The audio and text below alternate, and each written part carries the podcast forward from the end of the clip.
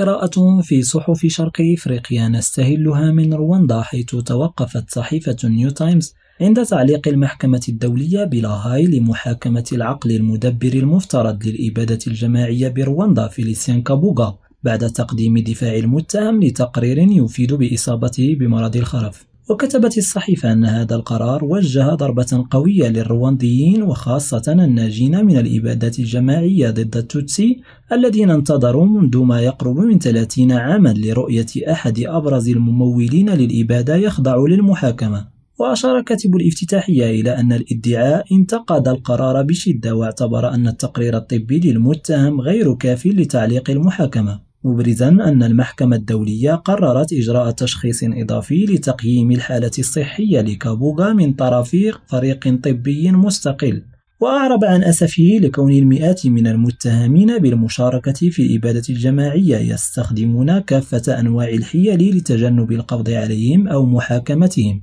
لمجرد تقدمهم في السن أو لمعاناتهم من مشاكل صحية. وفي إثيوبيا كتبت صحيفة فانا بيسي أن اللجنة الوطنية لإدارة مخاطر الكوارث في إثيوبيا أفادت بارتفاع عدد الأشخاص الذين يحتاجون إلى مساعدة غذائية إنسانية في البلاد إلى ما يزيد عن ثلاثة ملايين شخص كنتيجة مباشرة لموجة الجفاف المستمرة. ونقلت الصحيفة عن مدير العلاقات العامة باللجنة دبيبي زودي أن الجفاف الذي ضرب تسعة من أحد عشر منطقة في إقليم الصومال الإثيوبي تسبب في أضرار بالغة للساكنة والماشية على حد سواء. موضحة أن 3.2 مليون مواطن يحتاجون إلى مساعدات عاجلة للبقاء على قيد الحياة وأن الأعداد مرشحة للارتفاع مع استمرار الجفاف بالمنطقة. يونس بوزريدة ريم راديو كيغالي.